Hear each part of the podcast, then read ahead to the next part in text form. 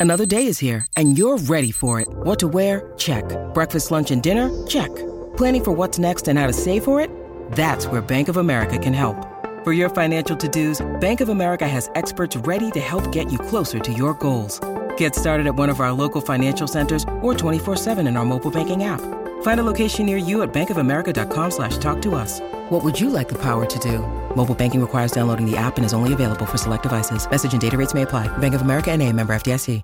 Hello and welcome to the Friday Form Panel. Well, this is not the beginning of the FFP in the lead up to 12 Group 1 races tomorrow night that I was expecting. So we might just edge our way into this. Dan Malecki to join me, hopefully, cross fingers, very soon. We are going to go through 12 races, 12 Group 1 races, all Vic Bred Super Series finals at Tabcorp Park, Melton on New Year's Eve. We're going to bring in the new year with a bang. Dan Malecki is going to join me to try and find all of the winners.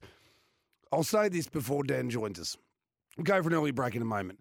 Um, this looks a very easy card. And there's been some discussion over the last 48, 72 hours, um, particularly via socials, that this is a, a very um, fundamental meeting and there's too many short price favourites and it's going to be too hard to make money. And that might be right. But here's what you got to remember. And I know, well, I'm pretty sure. I don't want to. I don't want to speak for Dan, but I'm pretty confident that Dan is going to agree with me that a lot of these favourites are just too short. The wagering service providers, what they're doing is they're trying to limit their exposure, uh, particularly via multis. So a lot of runners that should be about a dollar eighty, dollar ninety, even two dollars are about a dollar forty. Uh, now that means two things: one, there should be value on the other side, but two. I, I think what people need to do in this program is think outside the square don't try and make things happen that aren't going to happen. Don't try and manufacture and manifest realities that won't play out, but think through it a little bit more. I know when you look at the semi finals last weekend, seven days ago, last Friday night, they were most almost exclusively run exactly as you would expect. But here's the big difference there's a big prize money gap between semi finals and finals. So, where you wouldn't have a genuine crack or do something uh, left field or off Broadway in a semi final because you just want to qualify, people are going to do it. Drivers and trainers are going to have tactics to go out there and try something different here because there's $100,000, six figures up for grabs in every single race. So we'll be going through that very, very soon. And I pray to the Lord above, my personal deity, that we get Dan Malecki on the line very, very soon. We're going to go for a break here on the Friday form panel on SEN track. And if everything goes to plan, all things being equal, Jay Bond and Dan Malecki will join you on the back end of that break to go through the 12 Group 1s tomorrow night at Victorian Harness Headquarters, Tabcorp Park, Melton.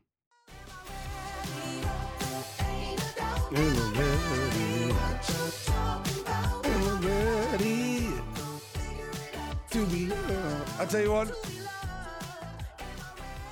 Willem knows that was a stuttering start to the show, so he decided to play some real feel good music. He knows I love that song. He wanted to put a smile on my face, and the smile is on the dial, and we're dialed in to the Friday form panel. And Dan Malecki, you are with us, I believe. How are you? Yeah, I'm good, thanks, Jase. How are you this morning? Oh, you know, five or ten minutes ago, not flash, but um, improving. Um, I'm an improving type, progressive.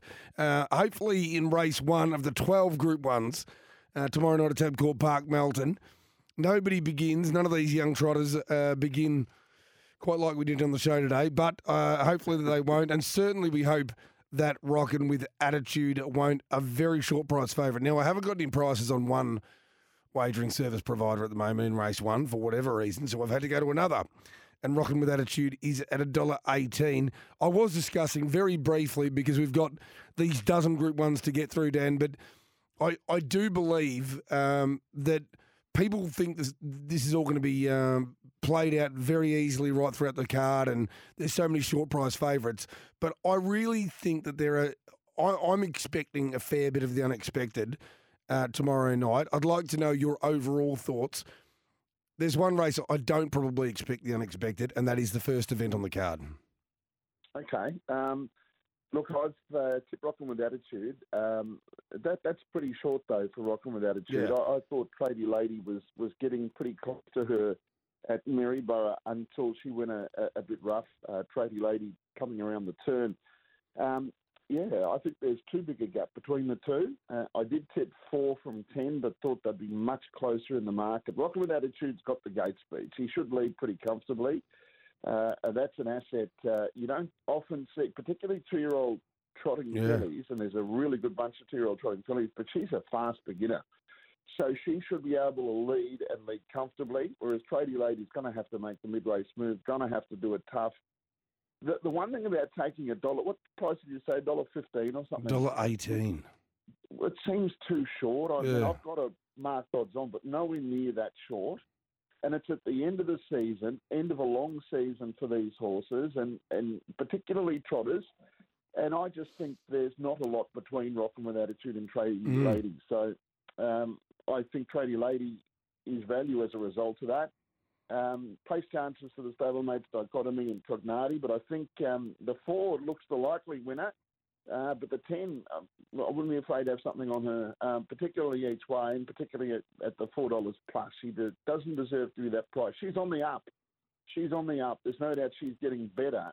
And at her third race start, she shows how close she can get to rocking with attitude, uh, despite going a little bit roughly, coming around the home turn. And uh, if it was a getting around the bend situation, I'm sure she'll handle Melton a bit better than Maryborough. So I still see her as on the up tradie lady, whereas with Attitude, I doubt could be any better.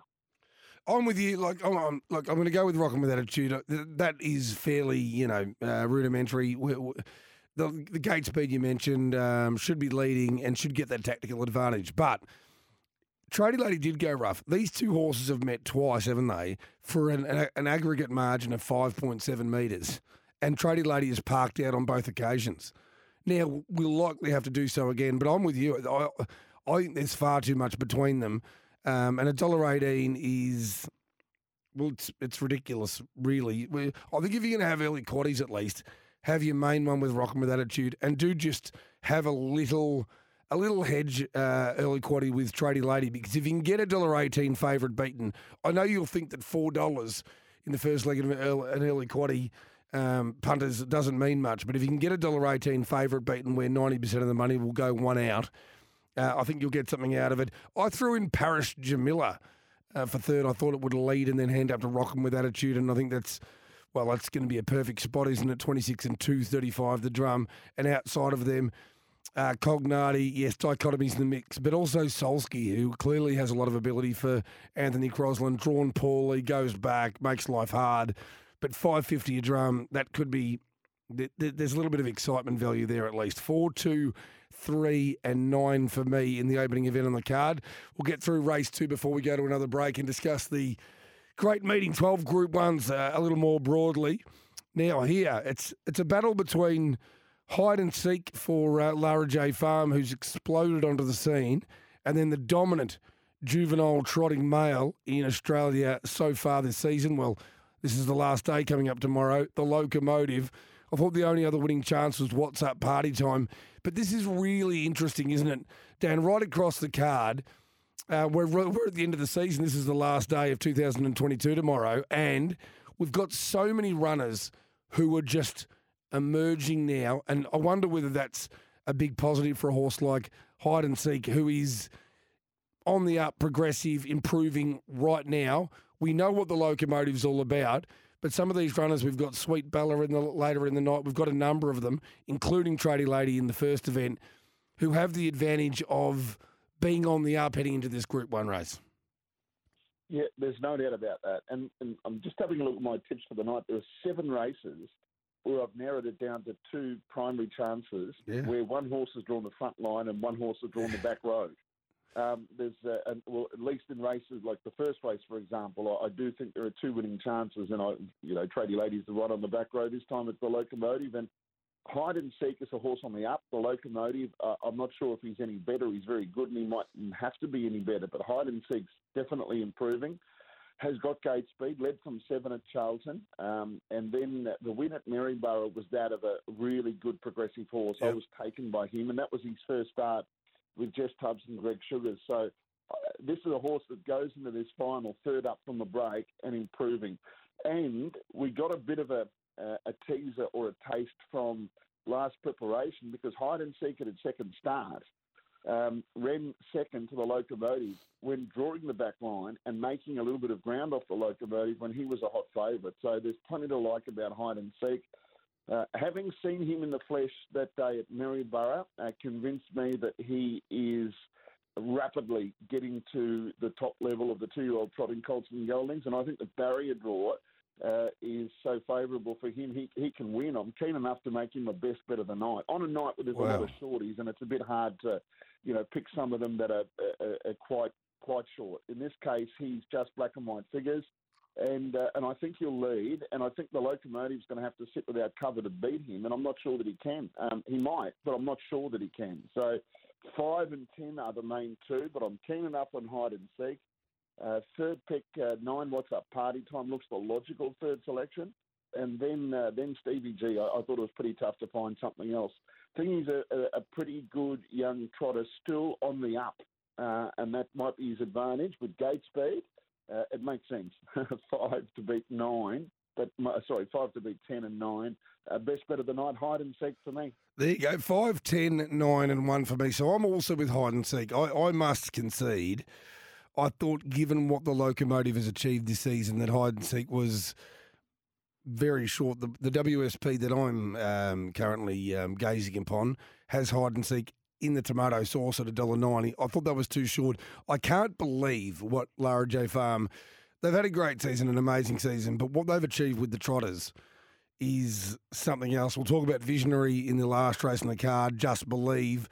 Wins a Bill Collins sprint and then an Inter Dominion final. And uh, Hide and Seek, I know they've only had this horse for one run, but it's going to be another star. There's no doubt about it. I've got him on top. I, I uh, don't want to be personally launching into a dollar ninety, um, but I think it's the one to beat. The only realistic threat probably is the locomotive, though. What's up party time? I still feel is on an upward trajectory, so I do give what's up party time a little hope. I'll be again in early quaddies having something through the nine. No other winning chances for me either. You've gone Stevie G for fourth. I'm going Shane Warne Hollywood, SK Hollywood from the pole marking draw. My numbers 5, 10, 9, and 1. Break time. We're back on track. Friday form panel, 10 races to go. All of them at Group 1 level. Vic Bred Super Series night tomorrow at Tabcorp Park. Stick with us.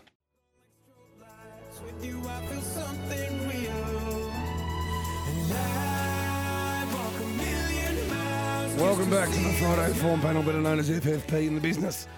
Um, right, Two races down, 10 to go. All at Group 1 level, as mentioned. I can't. I sent out a tweet during the week um, that got misinterpreted. I was, I said, does anybody know of any meeting, any code worldwide where they have two group, uh, 12 Group 1s on the same night, Dan? And some people were um, believing that I was uh, suggesting this was the uh, greatest uh, horse racing meeting of either code in the history of humanity. But I was purely asking the question: Are there twelve Group Ones on any race meeting anywhere in the world? And I'm not sure that there are.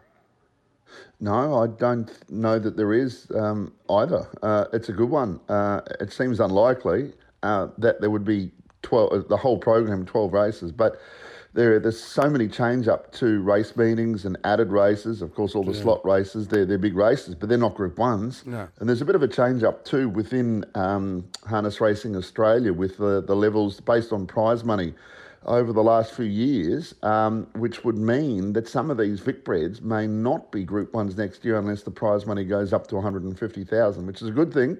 Um, uh, that they do. But to answer your initial question, I, I think you're right. Um, and uh, it's uh, 12 Group 1s. They're, they're, mm, they're big races. I mean, it's the biggest night of the year for me to call that. It's the biggest crowd we get at uh, Melton by quite a lot. Um, and from an industry perspective, it is the Vic bred, so it's still looked upon to, to a small degree as a restricted series.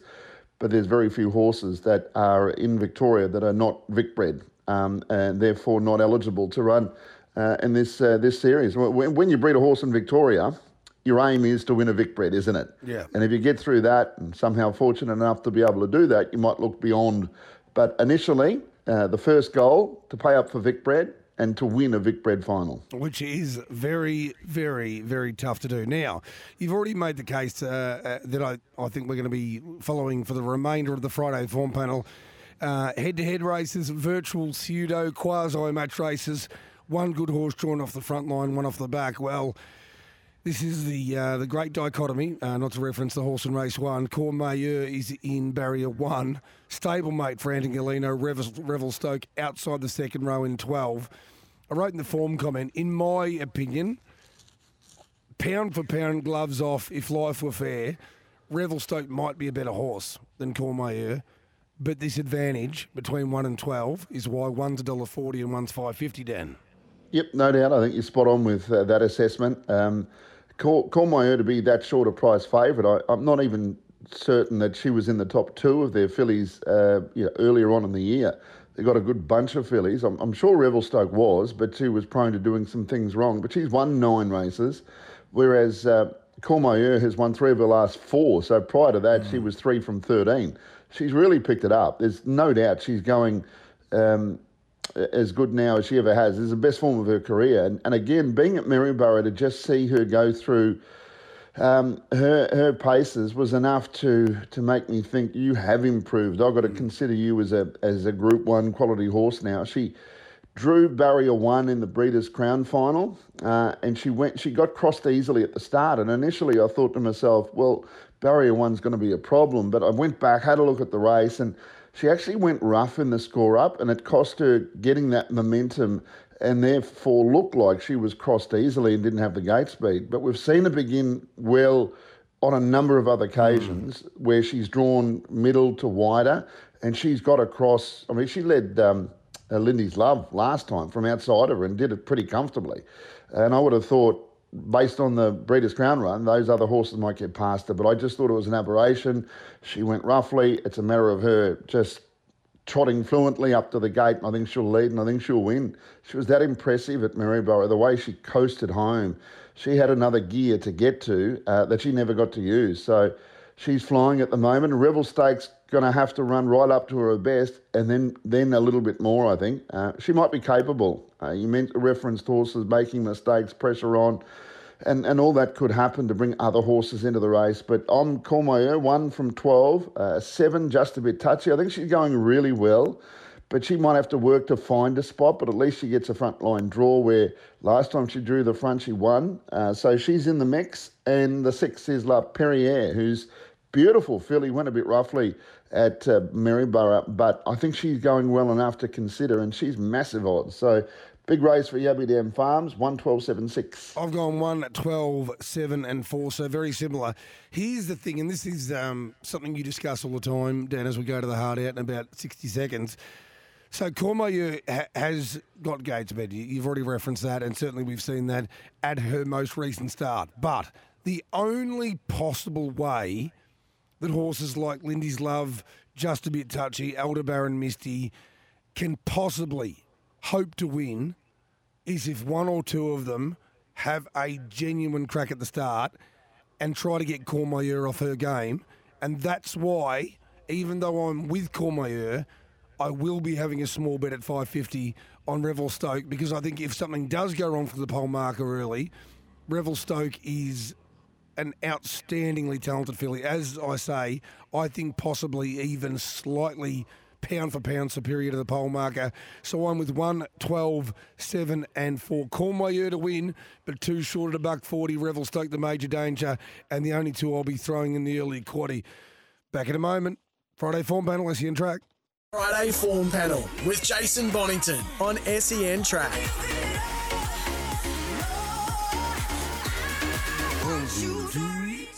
Welcome back to the Friday Form Panel. It is hour two. We only go for half an hour from 10.30 to 11. But hour two, and we get a break in play here or a change up in tactics. We're going to our first pacing Vic Bred Super Series final, better known more affectionately as the Sires of Vic Bred Super Series. So the first pacing final is for the baby boys, the two-year-old Colts and Geldings. And critically here, Dan, it's the first of our favourites that isn't drawn off the front row the question I have for you is the Lost Storm simply different gravy, or can we entertain the possibility of him getting rolled? Uh, the latter, to a to a, a little degree, I think. Um, I think there's only one horse that's capable of beating him on what I have seen, uh, particularly through the semi-finals, and that's the horse that ran second to him last week. Um, look, I think the uh, the Lost Storm can win. Remember last week, the slightly smaller field. There was only ten in the race. There's twelve here, and there's probably a bit more depth uh, as well in this final. Uh, for him drawn the second line, he whizzed around them and he ended up getting to the front pretty early on in the race. So early, in fact, the perfect class pretty much had no choice but to take the trail and ran really well. I thought he stuck to his guns particularly well in a 25.7 final quarter. So the Lost Storm really had to work a little bit to get to the front, then backed it off, got cheap sectionals and sprinted home. And it may well be a similar story here, but a couple of extra horses to get around, jockeying for positions. Uh, perfect class may still end up taking the trail, but if the Lost Storm has to work that little bit harder, perfect class is the only one that I could see with an opportunity of, uh, of running down the Lost Storm. Um, the Lost Storm top pick for mine. He, he's a, I think when you say a different gravy, he probably is. Um, but what gives perfect class an opportunity of getting close or dipping his toe into that gravy is the barrier draw. Um, and he's got the gate speed. I think to to be able to lead. If he couldn't lead, that would change things up a little bit because I think the Lost Storm is still good enough to go and sit parked and be able to win the race, particularly if they back the tempo off once he got to the spot outside the leader because he's good enough to dictate the race from either the, the front on the pegs or sitting without cover. So the rightful short price favourite, I just thought perfect class with a similar run to last week and a bit more tempo was the only danger. Little Louis going well, can absolutely run a place, and uh, and even Doug's Platter's got a, a place claim or a top four hope. But 12 on top um, from from two, but I'm giving the two a little chance. I'd include it in the early quaddy. 12 2 3 6. All right, this is um, this is good. We've got a little bit of a disparity of opinion here. Uh, I'm with the Lost Storm on top. You can't not be. I don't think $1.35. And the reverence with which he's spoken about by Emma Stewart and Clayton Tonkin, who have, um, you know, most of the major chances here. How many runners? One, two, three, four, five, six. So half the field. And uh, I think if you asked Emma or Clayton who their best horse is, the Lost Storm, they'd say by a margin. But that second line draw, does he get parked? If he does, I think he, I think he can possibly be beaten. But there's a couple of other runners I've got here. So I've got perfect class in for third, but at the odds, Doug's Platter ran the gate last week uh, in the same uh, semi final as the Lost Storm and got shuffled all the way back and yet still hit the line incredibly well in a sizzling final quarter 25 7, as you mentioned, Dan. $13. If he can um, just spear straight across them again here and then make decisions after that who to hand up to, uh, whether to hand up, whether to try and run along. Doug's Platter, I think, is a pretty underrated customer, and the heat win was excellent. And Rock Artist is improving at a rate of not. Now, that was a a far weaker semi final, uh, won by Blake Bolak, who's also a really, really nice horse for Leroy O'Brien. But the way Rock Artist got home from the back, I think he's uh, he's the one that's still got genuine improvement left in him.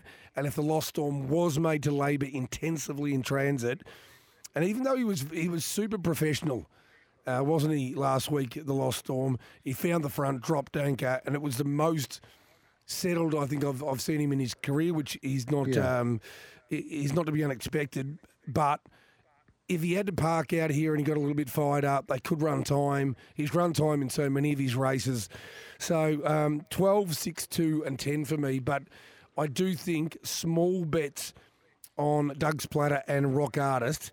Um, well, they might get wasted, but I think they're worthwhile. First leg of the quaddy now. Vincent Vic Super Series final for the four-year-old mares. And look, the market here is really interesting, isn't it? Anybody who watched Tough Tilly last week would have thought there's there's so many runners going around tomorrow night around a dollar thirty or a dollar forty, and yet if you could have picked one based on the performance that would have started incredibly short um, from last weekend, you would have thought it was Tough Tilly, and yet we're getting a dollar seventy. Uh, disgust, Dan Malecki. Uh, well, again, it's another race where two key chances, one on the front row and one on the back row. The one on the front row um, needs that advantage by having the front row, Doug's Babe. And then she was terrific winning last week. Um, but so was Tough Tilly. I mean, Tough Tilly, she came up around the turn. I got my binoculars on her and I could see the white in her eyes. And I thought, you're not going to be beaten here. And you could see the way she lifted. She refused to yield. She just was going to win that race at the top of the straight. And she reeled in a, a look, a good horse in Tay Tay. And I just thought, well, she's done that a few times now. She's got that will to win, which is typical. And, and it's an apt name, isn't it? Considering who she's named after, Yeah. Tilly Wilkes, EB organisation.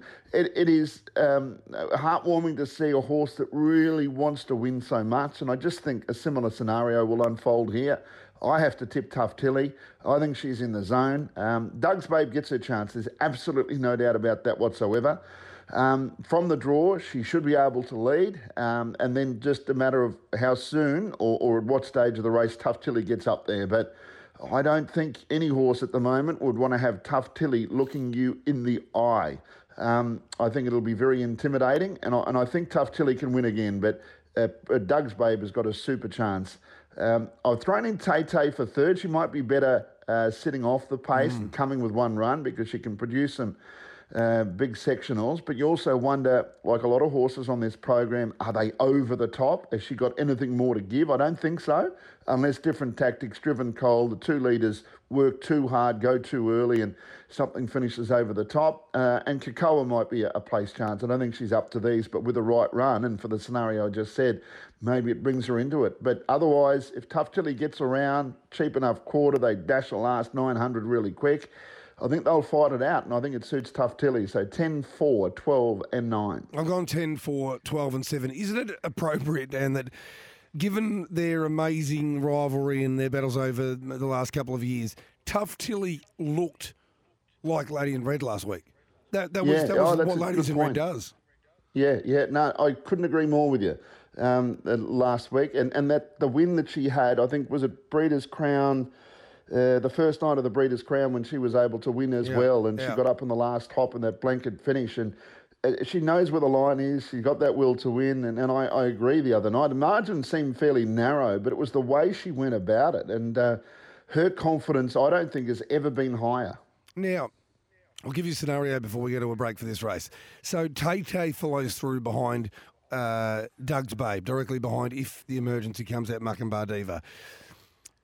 I, I agree with you that Tay Tay's a better horse off the speed, but if Tay Tay slices through, Albie Ashwood, aggressive driver, has a crack at Doug's Babe, is Doug's Babe better suited to resist that challenge and then park Tough Tilly, or to hand up to Tough Tilly and force her to get abused by, uh, uh, hand up to Tay Tay and force her to get abused by Tough Tilly and be behind the leader following a helmet? I reckon if that did uh, unfold, I'd say Alex Ashwood be more prone to handing up to Tough Tilly when she come around. Yeah, right. Yeah. She, she couldn't hold her out last week, so why should we do it this week? So if he did try for that uh, ploy to head off uh, Doug's Babe, you're going to have to work a bit to do that. Um, and then I think the only other option would be Alex to take a trail behind Tough Tilly. So I think that's an unlikely scenario. And let's face it, Anthony Butt, um, you know, he, he gets a bit of white line fever at times. And on Doug's Babe, I don't think he's going to relent there, is he? There No. could be ladies in red outside of him, and he's going to say, well, you want the lead, you earn it. Um, and, and I'd say it'd be a similar scenario. So, Yeah. no, I wouldn't expect that to happen. Um, and if they did, they're going to have to go very quick for two or three hundred metres. I'll tell you what, I, I really have a lot of respect for Doug's Babe, but um, I'm growing even more confident here, making it one of the best of the night, Tough Tilly, because I don't see a world, based on what I watched last week, that Doug's Babe could hold the lead and and absorb what Tough Tilly can bring to the table. Because even if you think you've got her beaten on the turn, as we saw last week, she'll crush you into submission in the concluding stages. Break time on the Friday form panel. We've got seven Group Ones to go. Don't move a muscle. You can move a muscle for about three and a half minutes. Go and get a cup of tea and come back.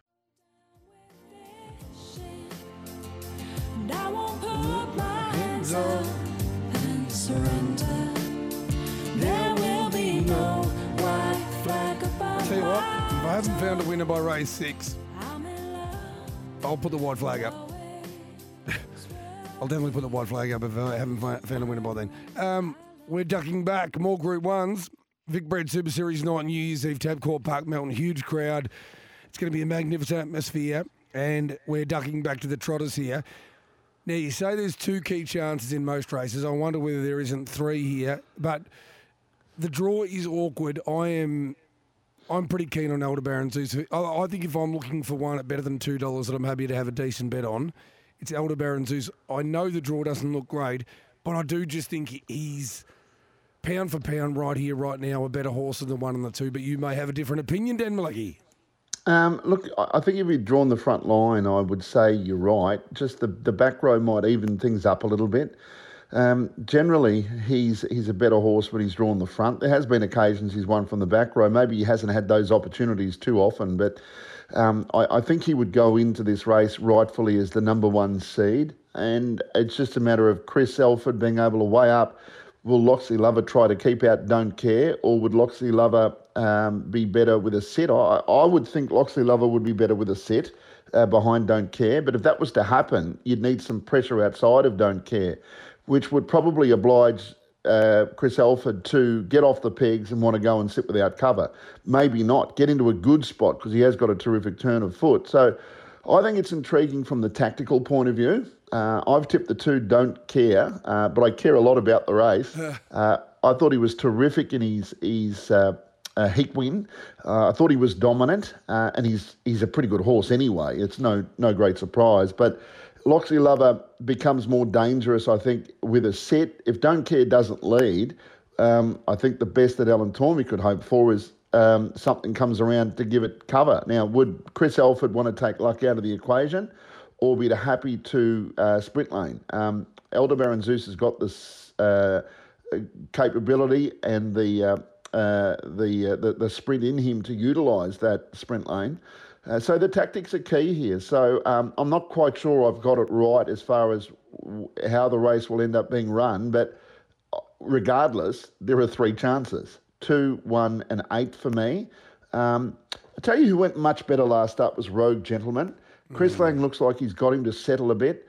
And he's the other one that may well lead them. If Chris is wanting to push uh, or allow him to do what he wants to do at the start, he might be able to rush across.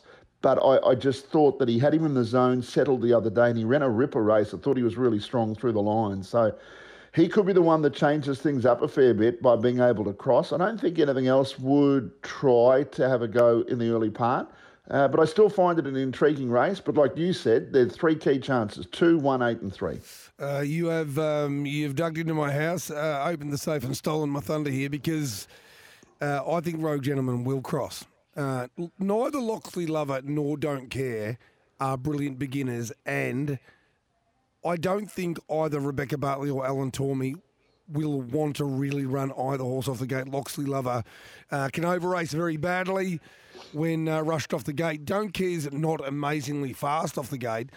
Rogue Gentleman is the quickest beginner. So I think Chris Lang is a great chance of getting across. And then I think some wild, woolly, weird stuff might happen because then I reckon Loxley Lover may even get off the inside as he battles with Don't Care to try and take over from Rogue Gentleman.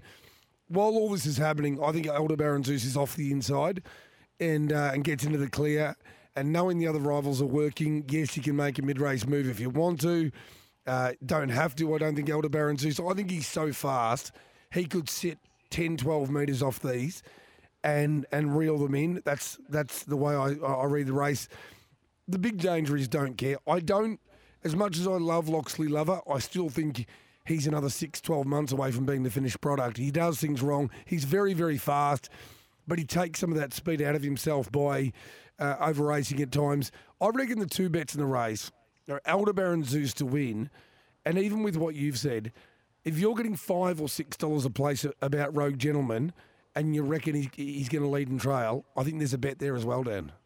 Yep. Yeah. Look, uh, you make perfect sense with Aldebaran Zeus. Um, I, I was just struggling to find out how the race might be run, but if if the expectation is Rogue Gentleman can cross them, I'm sure Chris will be off the pegs pretty uh, early. And and therefore he, he might just be the best horse in the race, but I don't think he's. I don't know if he could win if he sat without cover because he's got so much speed. Yeah. It's a matter of Chris letting him go, getting into a spot. Say if it was midfield, maybe coming out down the back, sustaining a run. But I wouldn't want to see him sit without cover um, because whoever gets that cover is the one that's going to be advantaged. If Rogue Gentleman led, took a trail behind, I'd say more likely don't care, but they have to get there first, don't they? And and Loxley Lover's the other one. If if Rogue Gentleman held up, Loxley Lover probably gets the run of the race. So you can make cases why each of those horses can win, but conversely make the case why they can't win if a different scenario unfolds, which makes it intriguing. Yeah, you make a great point. I, people think um, people think sometimes it's harder to come three wide with a sustained run from 600 out, but some horses just aren't breeze horses, and they can sustain the run if they're held up for that one long run. And I- I'm with you. I think that would be the best plan for Aldebaran Zeus, but for me, he can still win under those circumstances. Now. That was a slightly um, rogue speed map with Rogue Gentleman getting across. I even think in the previous race, race five, Celestial Fa- Fragrance might bomb everything at the start and then hand up to Doug's Babe. But I'm saving my most uh, off Broadway, left brain, uh, wild speed map for this rock and roll heaven, Vic Bred Super Series final for the four year old Entires and Geldings. Um, and I'll talk about it soon, but I want to hear your opinion first. Better Eclipse is your favourite at 215, and I can see from the draw that it's almost certain that things are going to work out for him pretty well one way or the other. I am not convinced, however, that Better Eclipse is even really close to where he was when he won the Chariots of Fire and the Sunshine Sprint. But what are your thoughts? And look, firstly on Better Eclipse, um, I, I can see what Jess Tubbs and Greg Sugars have done. They've got him through the Inter Dominion. They almost had to nurse him that last week after that poor run at Geelong. I'm not sure they really expected what was going to happen in the grand final, but he made it there and he actually went terrific. It- we didn't get a great idea of how terrific he went because of the way that race was run, but I thought he was still terrific. And then it was a matter of just um, going around blindfolded in the heat uh, of the of the Breeders' Crown, just keeping him together because they don't want to push him over the top. And in the semi-final last week, it was the quietest winning drive I've seen for some time. He was never going to lose to my eye up the straight, but I think they're they're just trying to save whatever juice is left in that tank for him on grand final night. Wonderful job to get him where he's at, better eclipse, and I reckon the best of him we will see uh, through this preparation tomorrow night. But Major Moth is just wow. Yeah. These three runs back, he's been so impressive. Yet you, look at the overall time sometime and you think, oh, well, he got cheap quarter here and he's had a good barrier draw and it's just been a sprint home. But it's the way he does it. And each time he's doing it, he's better than the start before. Yeah. He's still on the up and he was a top line two year old. Sometimes that means nothing when they're four, but right now he is the horse. I could see him winning any race. I might be overrating him, but I can just see that trajectory and I like what I see. He's shown gate speed that I never thought he had. Yeah. Uh, he's getting out of the gate better than I've ever seen him before. Uh, and I know that he doesn't have to do that because he has got such a great turn of foot. I actually think he's better trailing.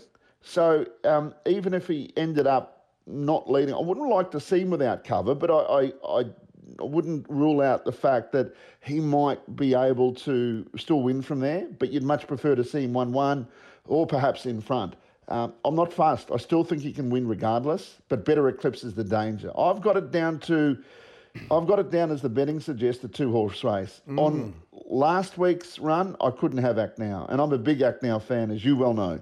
But that was the run of a tired horse to me last week. If this wasn't a Group One, um, I just wonder if he'd be there. Um, he's had a long prep. He's had a great preparation, but last week uh, he, he was just showing signs that um, you know I'd like to be out in the paddock now, and he raced accordingly. Um, now Emma and Clayton are so good in changing them up, whatever they're going to do this time. Remember when they they semi-freshened him up and he pulled his brains out at uh, Geelong, wasn't it? Yep. And um, and who knows, they might do the same here. And if he's very good off the back, but I, I've ruled him out. I didn't think he could win on what I saw last week. Prior to that, absolutely. Um, and the other runner, Naratak Prince, will benefit if the speed is on. If Better Eclipse and Major Moth look each other in the eye, or whoever else it is, the line of three from the 800, 900, 1,000 metres out, he's the one as a sit sprint, a very good horse. And he's the one from left field, right field, um, that has got some claims of an upset. Major Moth for me from Better Eclipse, not much in it. Three, two, seven. And uh, what else did I have in the mix there? Number, oh, one big show from the draw looks a really good top four chance. So three, two, seven, one. I reckon there are heaps of winning chances here, personally, and I am expecting the unexpected. So, first of all, I'm going to go through my um, avant garde potential speed map. Major Moth, no doubt, is getting out quicker than ever before. But I don't think either Greg Sugars or Damien Wilson are going to be coming out on roller skates. We know that Better Eclipse is not as good when he really runs the gate hard. Major Moth, um, I think I think Damien Wilson will look at the situation and think, I'm not sure I can definitely get past Better Eclipse, so I'd prefer to conserve something. So they're the big guns, right? Captain Belisario has got really good gate speed. Now he pulls pretty hard normally when you use it, but Jack Laugher is exactly the man for the job in a race like this at Group One level. Who might just say, "I'm just going to absolutely rip." They're going to worry about each other, these two, and I'm going to fly across and find the front. The thing is, here, if that does happen, there'll be no lead for anybody else because Captain Belisario, I believe, will then get on the Chewy and create an incredible tempo. Even if that doesn't happen, I don't know if there's as much between all these horses as there seems. And it's interesting the point you make about Better Eclipse, and well done to Lara J. Farm, I agree. But when you look at Major Moth, who is on the up and getting better with every run, compared to a horse who's even needing to be managed at this point of his preparation, it's advantage Major Moth. If you're looking at those two runners, I'm with Major Moth. Major Moth is absolutely flying. We forget how good he he was as a two year old. I, th- I thought he was going to be an absolute megastar as a two year old. Obviously, things didn't go to plan, but he's well on his path to fulfilling that early potential at the moment, and he's going to be better this week than he was last week.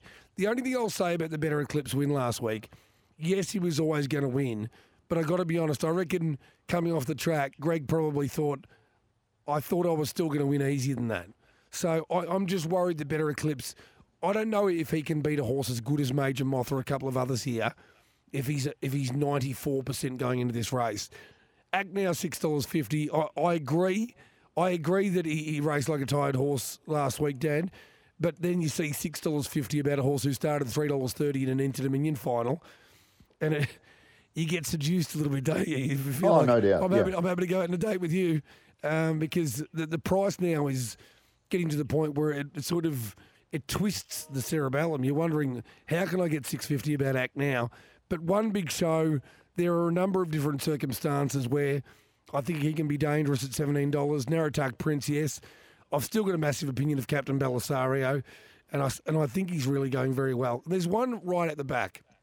If they win a land speed record, and I know the draw's going to preclude him from even running probably top five, but Arden's ace is going amazingly well for a horse at 61 and 9, isn't he?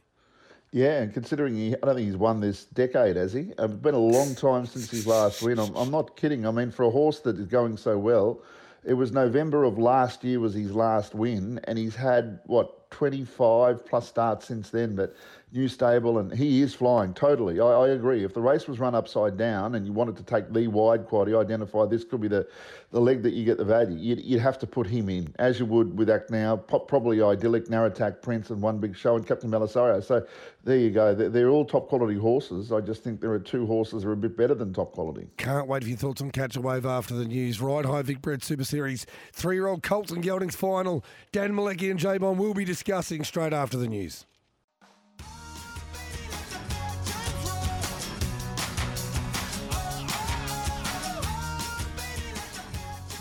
There might be 12 Group 1s tomorrow night at Tabcorp Park, Melton, but I think two stand out. One of them we've just discussed, the four-year-old Entires and Geldings final, but this three-year-old Colts and Geldings final. Wow, e wee wow, the different things that could happen here. The gate speed off the front line. He's Charlie's Angel. You are a massive fan, uh, Dan Malecki, and you just get the feeling that Charlene Guzman has to try everything she possibly can to hold the front. But does she have the speed to hold out a very fast beginner and catch a wave? Does He's a Son of a Gun even have a crack at the start? Can Hot Deal hold them for the first 80 metres? Will that suit Raw for Roscoe if they get into a battle? This is uh, this is an amazingly intriguing race, and it's going to be a hell of a lot of fun to call. But I'm not sure either of us are going to know what you're going to be calling about 100 metres after the start. Yeah, it makes it exciting, doesn't it? And that's one aspect of harness racing that we enjoy so much. they don't always just build to a crescendo uh, to the finish line. Sometimes the most exciting part of a harness race or the key area where the race is won uh, could be at any stage during, whether that's at the start, uh, once they settle, mid race at the bell.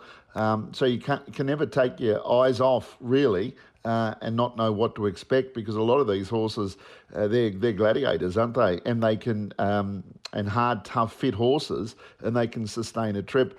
Uh, as well. So that's what makes it really exciting because they've all got the potential to do the things that you've just talked about. Um, when I first looked at the barrier, I thought, well, catch a wave, you've got blinding gate speed, you should lead. Uh, but the battle for the horse that wants to be behind catch a wave, if indeed catch a wave does work to the front, um, you're not just going to let that go. And uh, if you're on He's Charlie's Angel, I think you'd try to get to that spot as well. There might be a battle with, you know, a number of battles within a war. And He's Charlie's Angel v Hot Deal. He's a son of a gun, as you know. He can get off the gate really quick um, and catch a wave is fast. So they all might have to work harder to get their key positions. And catch a wave's not really the sort of horse that if he worked pretty quickly uh, and hard to lead, he might lead comfortably. But he's not really the horse that backs it off to to a ridiculously slow quarter. I think he's the sort of horse that would have to run along at a reasonably genuine speed. And the fact that he's got the good barrier draw makes the difference. He is a different horse when he's in front and on the peg. So um, you're right, those scenarios are terrific. I, interest free will probably slot in behind them, need to get the right run. I thought he was a bit, you know, just so so last week, interest free. He, he might have been up for a long period of time as well, so might have to be driven, you know, with a late last charge at them. Uh, you mentioned Raw for Roscoe. Um, he, he might get into a good spot here. He'll want those horses to go hard. Um, all right, the winners. Catch a wave, most likely winner in the race. Uh, but uh, he's a son of a gun. Why is he double figure odds? He, he, was so good last week. He may have led and won. The race before Catch a Wave sat outside of him at the 700 and put, put him to bed, said bye bye and beat him easily. But he's a son of a gun, was clearly much better last week. Ren time. And he won this race as the two year old last year, coming from well off the pace. He is not a one trick pony. Um, and I thought he was the best value in the race. Catch a Wave, the horse to beat. He's a son of a gun. I thought was entitled to be the clear second favourite. He's Charlie's Angel. He's tough. He's far more reliable, uh, and he can run a big race. And then I've thrown in uh, interest free, but three on top. But I'd be more well at the price. I'd prefer to back. He's the son of a gun. Maybe a dollar a win, four dollars a place. To be two dollars fifty odd or around that price when I last look.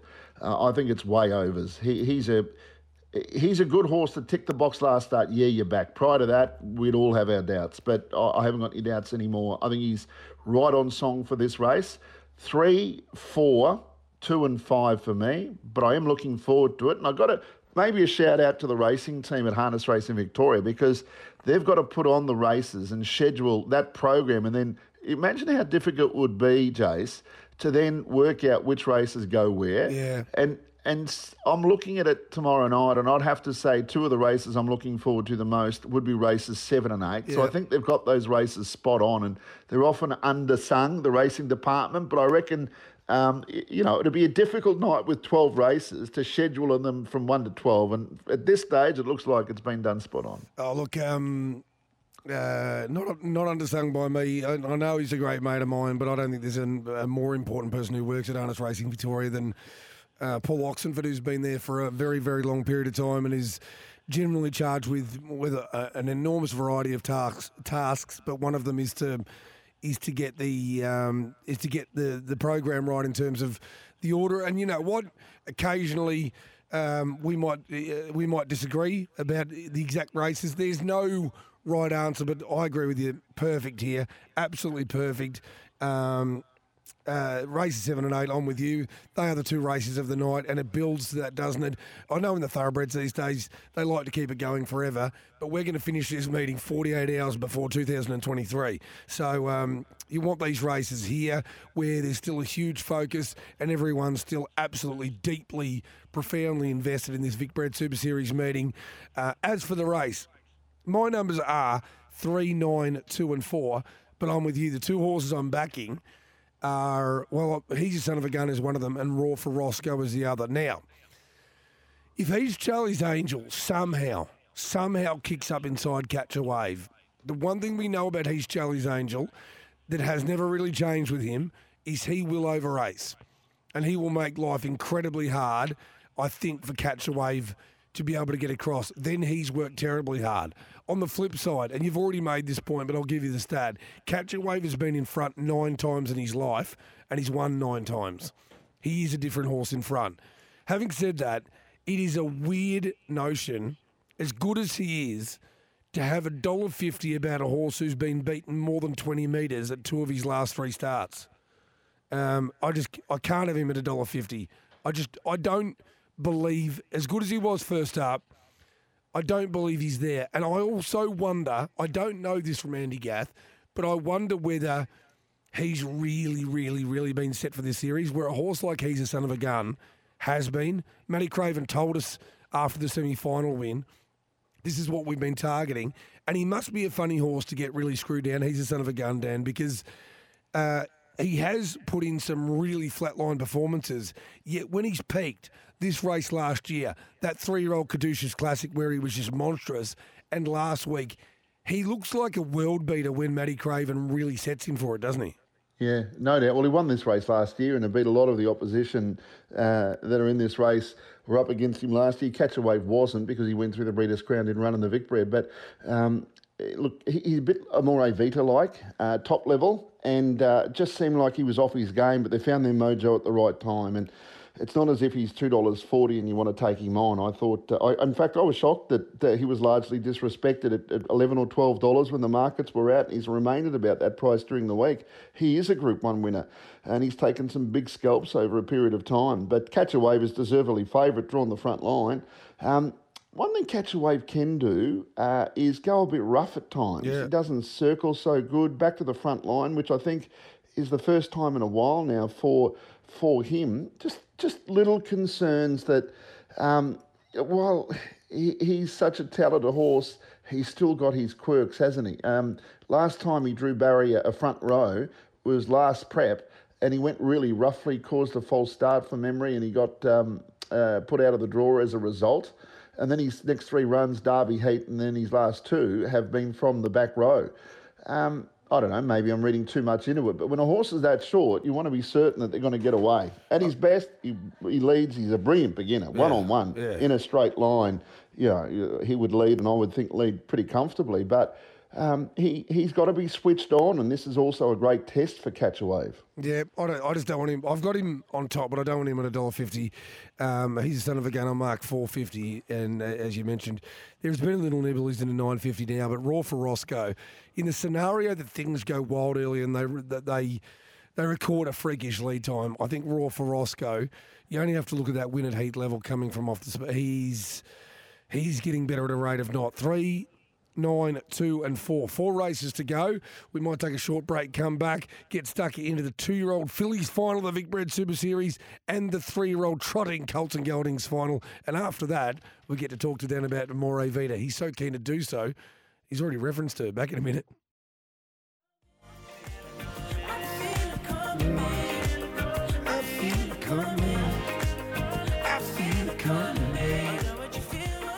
Phil 2023 coming. It's in the rearview mirror. Well, it's not, is it? It's ahead. Anyway, I don't drive. Right. Um, next with the Group One is Vic Bred Super Series final. Uh, by choice, yeah. Uh, for two-year-old fillies, and you've mentioned a couple of times, uh, Dan, two horse races with one drawn off the front and one drawn off the back. I thought this was a two horse race and they're both drawn off the front, but Sweet Bella might as well be drawn off the back. I, I got to tell you, only Emma Stewart and Clayton Tonkin know the difference between uh, these two runners on ability, these two emerging fillies. Joyful has Gates beat in the draw, and I get she should be favourite, but I got no idea how good Sweet Bella is. So, I, I, and to be honest, instinctively, I don't think there's a great deal between them. Yeah, I agree with you. Um, I think the fact that Mark Pitt has chosen uh, Joyful, and rightfully so, from the good gate, she's got the gate speed and she's going well. And, you know, Sweet Bella's only had three starts. We know that she's on the up, but effectively, Joyful's only had four starts. We know she's had uh, much more experience than that, but she's only been with Emma Stewart stable for four starts. Looks like a different horse. We've got to treat her like she's a different horse. Tequila Delight might be better than all of them. At her second start, finding the line behind Sweet Bella the way she did, um, she clearly is still on the way up. And I like looking at horses that uh, may well be on the on the way up here. Um, plenty of them have been around for a while, and we can make a, an im, um, impression of. Perfect and Pink is the other one that I give a hope to as well. Joyful's too short for me. I, I'm I'm scratching my head why she is so short. I understand Emma Stewart four for four for the stable. Gatesby probably should lead, but not at a, I think a dollar oh eight. I saw. Is that right? Well, you get no, you're getting much bigger odds now, a dollar fifteen. So the values the values arrived. Well, there you go. the, the website that I'm looking at now is saying a dollar oh eight. That's just too short uh, for me. It makes me want to have something on Tequila Delight, Sweet Bella, and or Perfect and Pink, or at least find those horses more attractive to back even for the place. Like if you took two place bets in the race, and they were Tequila Delight and Perfect and Pink, you should be getting close enough to even money. Uh, actually, you're kidding me. It's a three dollars eighty Tequila Delight. Is that right? A place and two sixty Perfect and Pink. Well, No, I'll be backing both those horses for a place. That that's a better option, surely. The one I'm looking at here, um, Tequila Delight is five dollars a place, What? and might and might be the um, might be the bet of the night, just straight out of place. I wouldn't even if I would be okay if somehow she came out and won. I don't care. Because I'll, I'll just be backing her five dollars a place as nearly the bet of the night. She's going to roll forward. She's actually got a little bit of early speed. She was huge, as you mentioned last start. She might be better than the lot, agree. And she's going to be in a great spot. Like Credulous and our Princess Di can't do much early. Aureus will go back. Something about Ollie goes back. Sweet Bella goes back, then circles them. So, literally, in my map, uh, this should work out. Joyful should be in front. Tequila Delight 1 1 and Sweet Bella in the breeze. And I agree with you on Perfect in Pink, but I think that draw is going to make life harder for her at $2 a place than it will Tequila Delight at $5 a place. And Tequila Delight's on the way up, and Perfect in Pink is probably just flatlining at the moment, in my opinion. So that's. That's incredible, isn't it? And the, the other one I'd have a little place bet on because it was huge last start, and I have got a big opinion of her. Though I don't know where she gets to is Aureus. I thought her run at uh, at semi final level was excellent. So three, seven, four, and eight. And Dan Malecki and I are telling you to gamble responsibly. Call one 858 858 if you have a problem, but have something decent on Tequila Delight, the drum. Race 10 is the anti penultimate of the night. Apologies for the voice still. Three year old trotting Colts and Geldings.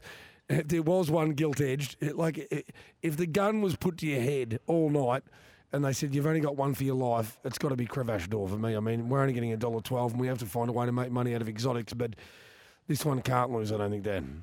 Yeah, look, I, he's in a different uh, level uh, at the moment. Cravache D'Or, he's a very exciting horse.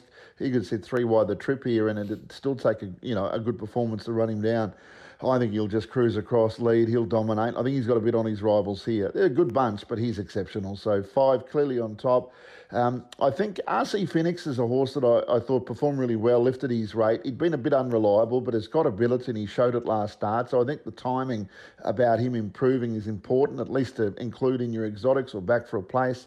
Courage Stride and also Plymouth Chubb. Um, he's out of the draw, which which seems a forlorn task now, but he can still perform well. And I think Waikari Maxwell, even at long odds, is capable of running a place. But I think they will all be chasing Cravache D'Or for silver and bronze. He's my, uh, yeah, well, clear top pick. I'm sure he is for everybody. Yeah, I'm going uh, little trifecta here. Five to beat 13 and 10 Plymouth Chubb and Courage Stride, and I'd be including Gaelic Lad, Waikari Maxwell, who's going to make a really nice horse. Graham McDermott's got another very nice one out of uh, a, very talented man named Waikari, Patricia, and RC Phoenix as well. So 5, 13, 10, and 1, 1 but I'd go 5 to beat 10 and 13 to beat 1, 4, 8, 10, and 13 in a trifecta. Final break, back with two more races to go. In Cypher via Moray Vita, what will Dan Malecki come up with? We'll find out in a moment.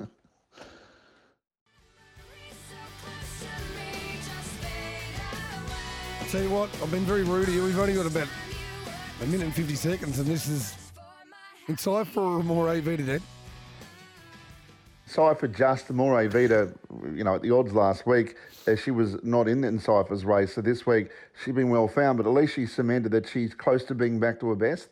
Uh, but in Cypher's just the queen, isn't she, or the princess? So I've tipped one from three. Three's got a really good chance though, uh, and then Soho Historia and uh, uh, what else? Something else I've put in there to run a, a, a Pentagon. So um, in Cypher, Amore Vita might be the better bet each way because it's simply a better value. 1, 3, 10, and 13. Quickly before the final race, any chance that Cypher gets crossed from one?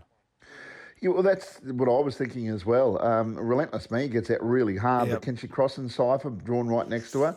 Won't use up Amore Vita. Beach Life, I doubt, would try to cross. Um, Pettigon can get out very quick. So even though they're stablemates, Hmm. but they're going to be driving it for their best interest. So there is some chance, but um, I I think in Cypher will will probably lead. I think she's slightly vulnerable, but might get the retake anyway. In the final race, Visionary, something special. Again, not sure Yeah. leads from the pole, but 1, 2, 5, and 11 in the last. Yeah, it doesn't have to lead. She's, I think she got a bit on them. Kiang Zena going well from the good gate. One, two, five, four for me. And your best on the card is? Race two, number five, hide and seek. Race five, number 10, tough tilly. And you like he's son of a gun at a price as well. Yeah, absolutely. The double figures, I, I think, yep, wait your bet, and uh, he'll be running top three. Uh, I'll be making my best. Aldebaran Zeus at two dollars sixty. I think Raw for Roscoe and he's a son of a gun. Uh, both at value. But I tell you what, we'll talk it all through on Trots Vision tomorrow night. Big races tonight as well. Dan Malecki, you're a legend. Thanks for joining me again, mate. Thanks, Jase. Au revoir, team.